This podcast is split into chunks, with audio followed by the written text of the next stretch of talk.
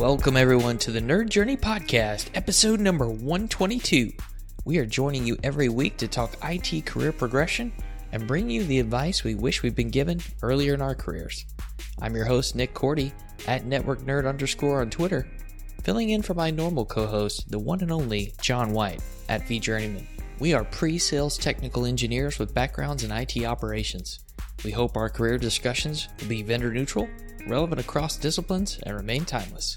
If you're enjoying our content, please drop us a positive review on Apple Podcasts or wherever you subscribe. And if you want to get in touch with us, tweet or DM at Nerd Journey. Ultimately, we're just two nerds on a journey to virtual enlightenment. So let's take a trip. Last week, we got to meet Brianna Blacet, and we talked about her life as a writer and a little bit about the journey from generalist writer to specialist writer, or at least writer within the realm of science and technology. We also talked about what it really takes to write a book, the sweat equity that goes into doing that, and maybe some ways to evaluate whether you should do it and follow in the footsteps. So this week, Brianna's going to give us some advice on how we might be able to build a body of work through writing. How do you decide what to write about? How do you know how long the content should be, when to post, and how to measure it, even? Also, she's going to share how we can use storytelling in the interview process. After all, this is the time to be able to tell your own story in a way that highlights why you are the best candidate for the job. And Brianna has some great tips for us there because she helps people tell their stories consistently throughout her day job. So let's get to it. Part two and the conclusion of our discussion with Brianna Blacet.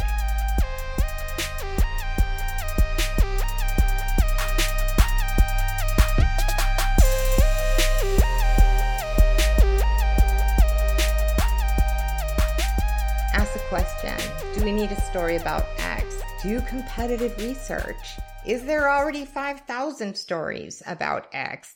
If so, maybe move on to something else. If your story's been told, unless you can tell a story in a way that it's never been told, make sure no one's written that story before. Yeah, that's a good point. Now, if I'm someone, let's say, I, you know, I want to get better at writing, I want to put myself out there. As you mentioned earlier, you had written articles and people later came to you. I think what we find in the tech industry is people get started with a blog and they yeah. write about technical things or soft skills or career focused things and they get known for that proof of work you know mm-hmm. a guest i had on in some of the previous episodes david klee is he's talked about how he launched his own company with linkedin twitter and blogs oh, and people yeah. could go look at his blog and see that he was exactly as skilled as he said he was so if i'm someone who wants to make a blog as like proof of work and you mentioned it's hard to, to retell the same story. How do I decide what to write about? Yeah, I mean, things that you write, you could think of them as a product, just like you could kind of think of yourself as a product. I mean, that sounds crazy, but if you're a subject matter expert, you're selling yourself, you're selling your subject matter expertise. So you need to look at the market and the competition, right? Now, the cool thing is that, like, when I first got started, like I said, I had to pay my dues. I had to write all the crappy stories that no senior editor wanted to write because they were boring and stupid and small. So I had to work my way up because there were editors at the top who said what I could write and what I couldn't write. Those of you out there who are looking to start your career have a fabulous opportunity I had to work my way up through, and even when I worked at a magazine, there was a whole, there are many, many layers of editors that my pieces would have to go through in order to make it to press. And by the way, those people all changed my stuff. So by the, by the time it finally made it to press, it had zero, like it had none of me left into it, left in it. But now with the democratization of media, everybody has the opportunity to tell their story directly to the world with no intermediary and no editor. You can get on LinkedIn. I don't know if you know this, but besides just writing posts, you can publish articles on LinkedIn. Like on my LinkedIn, I probably have 20 different blogs and articles that I attach it. Because if you're a writer, again, your product is pieces of writing. People want to see writing samples. You can get on Twitter and start telling stories in little chunks. You can get on Reddit and in a forum um, that you're interested in the topic and and start writing short pieces and gaining a following. Um, so there are many, many ways that you can get started, like immediately, or you might want to tell your story through video or audio, do a podcast. Getting noticed is a different story. But as far as being able to tell a story, the world is your oyster. And it doesn't have to be a long story, right? There's no reason that says it has to be 5,000 words when I out of the gate. Well, especially not now. Is there a recommended sweet spot length if I want to get content out there? Depends on the context. This is like my answer to everything, right? It depends on the context. The consultant's answer, yes. Yeah, but it's not though, really. It sounds like it. But the no, truth of the matter you. is, are you going to write a white paper? Because if you are, that has a very, very specific academic like audience and those things are long. But if you're writing for social media or any kind of media these days. Um, the millennial generation has been raised with short form content. Um, so video is a perfect example. You hear a lot of like, people don't want to read documentation, make a video. So, you know, a five minute video might be all that people want. They want to digest information in, in little bits and pieces. Um, but sometimes you have a longer story to tell, but there are ways to make it look like short form content with lots of subheads and bullets, things like that. It always depends on context. You know, you can be a great storyteller on Twitter in 280 characters. And by the way, you can become an amazing, very well recognized subject matter expert on Twitter in 280 characters. I could introduce you to a few truly. So it depends on what you want to do, the context, where you're going with it, your subject matter, and a whole lot of other things. Is there any any advice on how frequently someone should post their writings if they if they want to get their name out there? Um, I would say that consistency is key. Um, like you, I I podcast outside of work, and the thing that I learned right out of the gate is that the number one determinant of podcast success is releasing on the same in the same cadence. If it's a weekly podcast on Mondays, it better come out every week on Monday or your audience loses interest. If it's a monthly podcast, etc. So I would say that being predictable and um, having a predictable cadence is what's very, very important. now, the other thing is about um, a world of short form content and social media. I mean, when we talk about social media, this is a world of a news feed, right? Things scroll scroll by you very, very quickly. You blink and it's gone. So in a in a world of Instagram stories, you better post all the time because your stuff is gone in a heartbeat, right? Your your Instagram story that goes live today is gone tomorrow. It's not there. So you better post several times a day. And Twitter is similar. It's a really big quick news feed. So you got to post a lot. But if it's for publication or it's a podcast, be predictable and come out on a cadence. Always look at what everyone else is doing. Always look at what your competition is doing. If you're a subject matter expert, if you're a writer, whatever it is, go study your competitors and then do it better. It's so funny thinking of other people as competitors, but I mean, that really is true. You know, if you were applying for a job, they would be your competitors to get that role. Well, and how about this? You're competing for information. I mean, excuse me, you're competing for attention because there's so much information out there. There's only so much information you can digest. There's only so much time you have in a day to digest information. So you're competing for the attention span of your reader, your viewer, your listener. It's always about competition. And if you want to be a writer, man, it is all about competition constantly. These are coveted jobs. So you got to be better, stronger, faster, bigger, cooler, and funnier a lot of times. Of course, that's where I excel, the funnier category in my own mind. Well, hey, use of humor is something that's memorable. the things we've been talking about uh, about telling stories, sharing information in story form reminds me of Made to Stick by Chip and Dan Heath. One of the ways people learn it helps helps them retain information.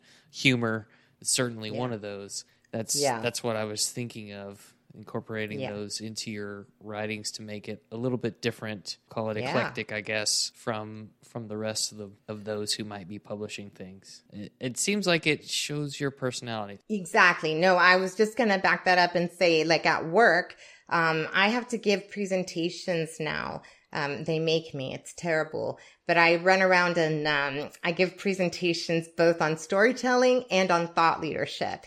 And because I'm not a very corporate person, I don't, that's not the world that I come from. I haven't, you know, always worked in high tech or in big companies.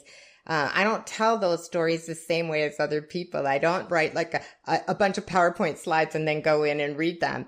I come in and I put memes on the screen and then I talk while my meme's up and people remember because I've made them laugh and then I've anchored that laughter to my topic. So yeah, it's part of it. Or as someone very non-famous said once, if you can't be pretty, be smart. And if you can't be smart, be funny.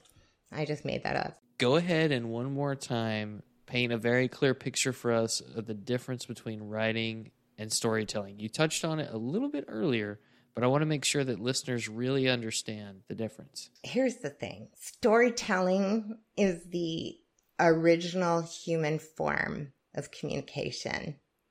I mean, back in caveman days, they told stories to explain what was happening in the world. Like the Greek mythologers, mytho- is that the right word? Mythologers? Those who wrote the Greek myths. They didn't know, for example, what volcanoes were, why there was magma coming out of the earth. So they made up stories about it. They made up stories about heaven and hell, Hades and Zeus. And they said, wow, the earth is erupting fire and magma. Someone's really mad down there. so stories can be analogies. But as an, as a human person now, what are the first things you remember? The stories your parents read to you when you went to bed. Hopefully, your parents read you stories. And if you're a parent, please read your children stories.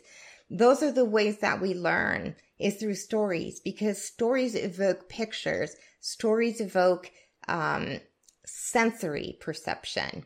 Here's here's what I say in my storytelling presentations at work. I say, um, you know, I got a kid. His name's Dylan. That part's real. If I said, Dylan, do not go into the woods behind the house because there are wolves and wolves are very dangerous and they will hurt you. That wolf will eat you. He might go, yeah, mom, whatever, whatever, and go back in, in the back. He'll forget all about it. But if I say, kid, let me tell you a story. There was this little girl who I knew some people like to call her Little Red Riding Hood. They just did that for short because she had a strong sense of fashion. Okay. She liked this red cape. She wore it every day. So they called her Little Red Riding Hood. And she had a really great skill, and that was baking cookies. And she had a grandma who she loved so much. So one day she baked the best batch of chocolate chip cookies ever. Everyone in the neighborhood could smell it. They were so delicious, and you could tell just from the smell wafting out of the house. And her mom, she begged her mom, she said, Grandma's sick. Please, please, please, can I take these cookies to her? I know they'll help Grandma feel better. So off she went into the woods, skipping and swinging her, her basket of delectable goodies with her. And it was a warm, beautiful day and the sun was shining through the trees and she couldn't be happier. She was whistling a tune. And then all of a sudden, this huge shadow came into her path and stopped her dead cold. And it was a wolf. And you know, there's a really big difference. You evoke, first of all, I've got a protagonist, right? You know, there's a girl. You can relate to this girl because you like cookies. Who doesn't like a cookie? You've smelled cookies. So you can remember that smell. You probably have a grandma or someone else that you love and you wanted to please them. So you identify with this protagonist. The wolf comes in, man, he messes up her game, okay? ruins the day, ruins it for grandma. And you care because you care about Little Red Riding Hood. That's the difference between telling information and telling a story. Pretty much drives it home, right? Yeah. Her actual name is Red, right? Red. Writing is her middle name. Yeah. and she's from the hood. she is from the hood. a little different one than we might uh, Yeah. classify as the hood. How can you incorporate that storytelling methodology into the interview process? Because I have to imagine it, it needs to come out there if we are really to help advocate for ourselves when going for that next job. I mean, you need the writing skills and the storytelling skills on the resume to some extent because you want to be able to write and highlight the things you've done so that it fits the job roles and requirements that are stated, you know, by the posting. But then you need to be able to mm-hmm. speak to those in the interview. Any thoughts on that? Here's the biggest interview question they always ask you How did you get started? Walk me through your career. Walk me through it. They've been listening to this podcast. Walk me through the story of your career, will you? But there's a great way to disarm people, and that is instead of walking them through your resume, tell them a story from your career. Remember that story I told you about Page Stegner and the river rafting mm-hmm. trip and the tiny slice of blue sky and going through those towering red canyons? If I if you ask me why did you want to be a writer and I tell you that story, you probably will remember me more than if I just say, yeah, you know, I always admired writers. And so I went to journalism school and decided that this was the path for me. Um, the, the, the person you, you want to identify with your protagonist. Hopefully in your story, the protagonist is you, but maybe it's not. Maybe it's someone you tried to help. You know, maybe you want to be a physician. You might tell the story of someone you know who was sick and you might tell, you might recount the story of a physician you know who saved their lives. Those stories have protagonists and they evoke emotion. So they anchor the memory of you along with that story. So I would say take a story from your life, make it up if you have to. I've done this before to illustrate the power of storytelling. I worked for a company that made collaboration software, which yawn sounds very boring, right? a little. But I made up a story to show the the power of storytelling and I said, "Listen, I knew this woman and she had a baby and she loved her baby so much, but she loved her career so much too. But she was terrified because she knew that if she took off four months for maternity leave, someone else at work might get the promotion that she wanted. And then I told a story about how her company invested in this collaboration solution that allowed her to still participate just as though she was in the very boardroom with everyone else that she could see them they could collaborate in real time she could draw on the whiteboard just like she was if she was in that room. And it was the same experience as though they were together in person. And as a result she didn't have to trade off motherhood for her career. She was able to have both and it was all thanks to the power of this amazing collaboration solution. Now that was a lie, but when I told that story, the lie was I wasn't selling it. I was trying to illustrate the power of story. and it worked because people were like, wow, that was so cool. I'm so glad she didn't have to choose between motherhood and a career. I'm so glad technology allowed her to have both. And they cared. like that protagonist because we've all been at a disadvantage. We've all thought about having to make trade offs. These are real human problems. Stories can bridge those gaps. Use those stories when you tell your story about why you should get that job. You know, find that story about yourself. You have one to tell. Right. And I think we maybe don't do a good enough job of really thinking about what stories we should be telling other people about what we do, what we've done, what we've been through that makes us a good fit for something. To your point, some experience we've we've been through. Uh, for example, we had a previous guest who uh, was Paul Green. I think he talked about hiring people from the military and how that perspective really helped those folks be extremely successful in technology, software development type fields. But it was that previous experience that they had, the stories they were able to tell about what they did there and what they learned from it that took them to some greater heights later. Yeah. It might not be your story. Like, um, I'm going to be doing a, bra- a, brown bag workshop about storytelling for um, a field sales group at work uh, next month. And one of the things I want to talk to them about is telling customer stories. Um, you go to a customer and they have a problem and you tell them a story about another customer, again, a real human with a real problem and explain how you, how you solved it. That's a lot more powerful than just saying, Hey, our software is going to solve your problem. Well, no, like my software solved a problem for Nick. Nick had a real human problem. You know, he needed to impress his boss and he needed to make some stuff happen and he needed to make it happen fast. And I helped him find a solution for that problem suddenly the sale goes way better. There's not one context that you can think of except being in a library where you're supposed to be really, really quiet or in a movie theater that telling a story will not assist you. Okay, I could just think of five other scenarios where that was not true. Like if you start telling your story to a cashier in the supermarket and there's a big line, you're not going to be popular either. But most of the time, a story will or with 30 seconds left on that conference call. Yeah, you have to do it fast. Sometimes yeah, right. There's a market for very short stories. It's called Twitter.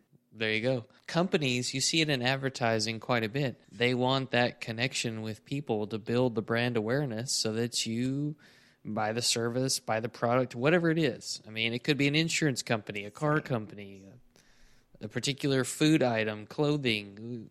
You could run the gambit, but more and more of the marketing yeah. campaigns, I think, and maybe I just didn't notice this 10, 15 years ago as much. It's it's storytelling at its finest. Yeah, the greatest example is like car commercials. Because like you can take two cars, you know, you could take like a low end Mercedes and you could take like a high end Toyota and maybe they have really comparable features, right? Like maybe they have similar gas mileage. Maybe their, you know, their top speed is very similar. Um, and the Mercedes costs way, way more than the Toyota. Why is that? Because people want to feel like those people they see in the commercial, the, the, the rich guy, the rich woman who gets in her Mercedes and she's very stylish and her hair is blowing back in the wind and, you know, she's wearing Chanel jewelry. They want to feel like her.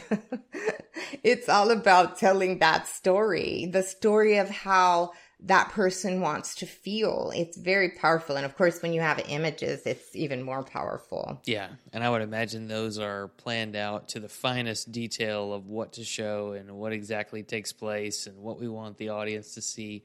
Everything you said before about what's the context, consider the impact, the what type of people are you looking to really it's about influence, right? Isn't that what storytelling is about? It is all about influence exactly. And that's why I end up having to give presentations both on thought leadership, which is just influencing, and storytelling because they go hand in hand. Yeah, that's really good. Now, what makes what makes this industry that you're in right now, which is technology, what makes that and keeps it fresh and exciting for you? Well, for me, and again, I'm different than a lot of people because um, I'm not a technologist. I am a science writer. Um, in my position, I'm helping people from all over the company tell their stories.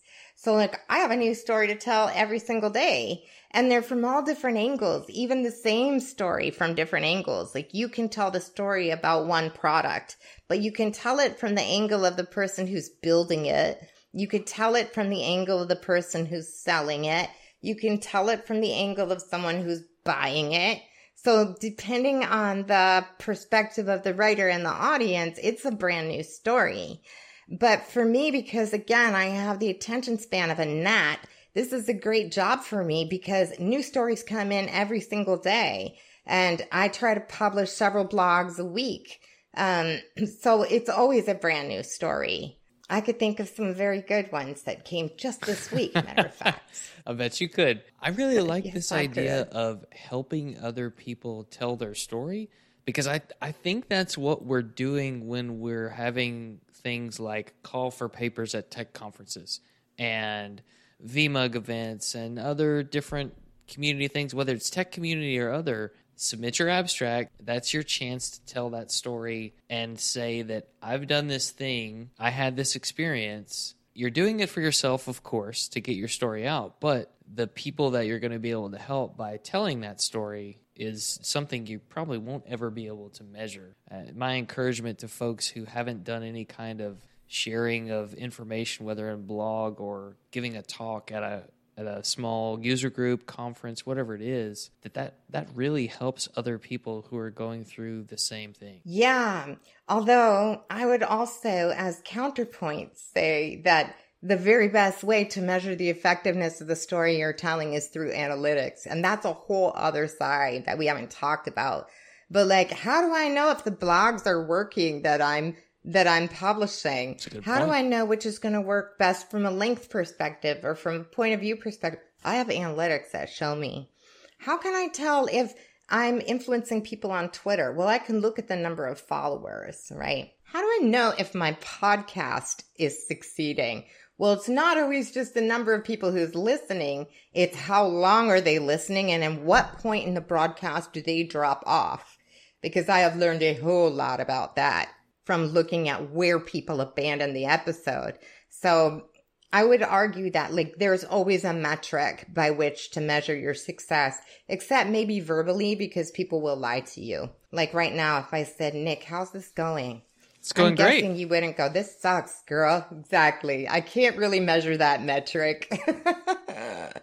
but if you were to write a blog and I helped you publish it, I could tell you how many people read it. I'll be interested to know. Yeah. Yeah, that's true. I try not to focus too much on the metrics of of stuff that I write, you know, on my own personal blog and whatnot, and and even the podcast because I know that you can't you can't focus on it too much it'll drive you crazy or it will drive me crazy so i just try to make good stuff if at all possible see i'm obsessed with metrics and i just drive everyone else crazy with the metrics well, we all need somebody like that no but the, the metrics are important i mean kpis for your specific role and every every job is going to have what those are so you certainly you certainly need to be able to measure success somehow yeah but you could write the best book in the world, and if there's no audience for it and no one buys it, I promise you that publisher is never going to ask you to write another book. Fact. Yeah.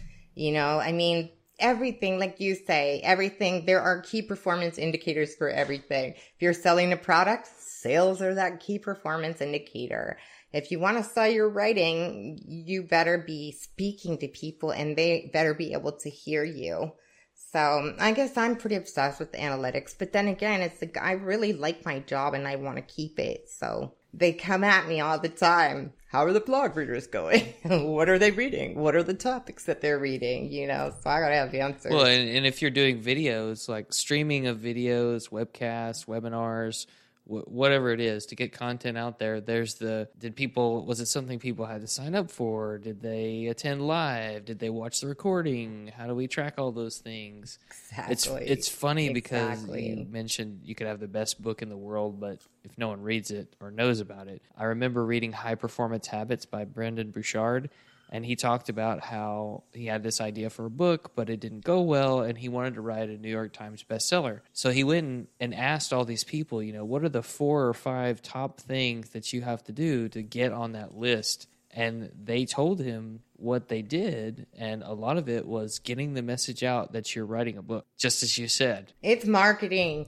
And that's what the publishers want to know too. And that is like a story for a whole other podcast.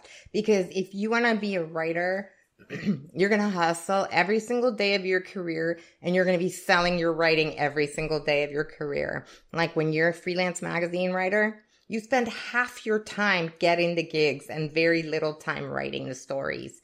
You got to run around going, okay, I want to write a story about heart disease. And it's like, well, what about heart disease? Well, there's this dude in New York and he's just come up with this cool new thing called, you, you know, like you, the, and, and every story has a particular audience. It's, it's a lot of sales and it's a lot of pitching, pitching yourself, pitching your story, pitching why you're the right person to tell that story. That's another one.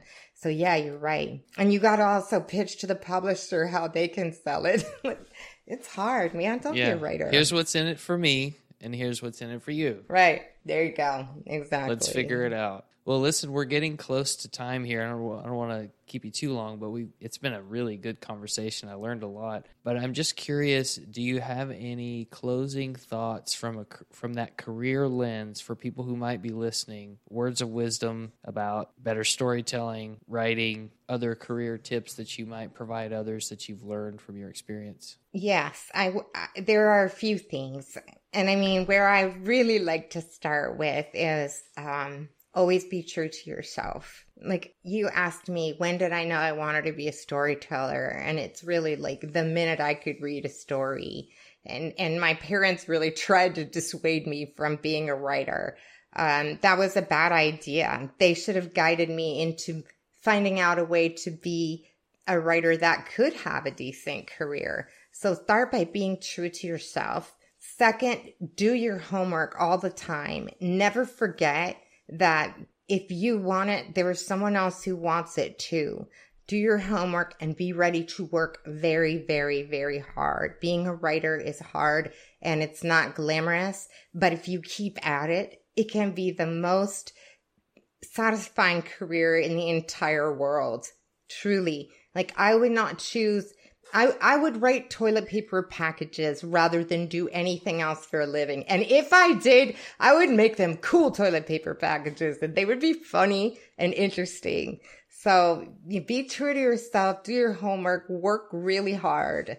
And if you don't love it, go do something else because life's too short. It's been super fun. Thank you. I really enjoyed it. Thank you so much. Me too. People never ask me to talk about myself, so it's awesome. If people do start to write things and and want feedback, is it okay for them to ask a peer, ask a mentor? What's your advice there? Sure. You can ask me. Like feel free to um, you know, I'm happy to have people contact me for advice. I can't promise I'll read everyone's drafts, but I love to mentor people. And if you really want to be a writer, then I would love to talk to you because I absolutely love what I do. And um, I want to share it with everyone. I'm happy to point people in the right direction. Yes, mentors are very, very important, especially in the field that you want to write in. Yeah, LinkedIn's good as long as you're not trying to sell me something. Totally understand. Well, that's where we'll leave it. Thank you so much. Brianna, for joining Thank us you. and sharing your words of wisdom for the community. Sounds good. Go tell your stories, people, and have a really great rest of your day, night, morning, whatever it is for you.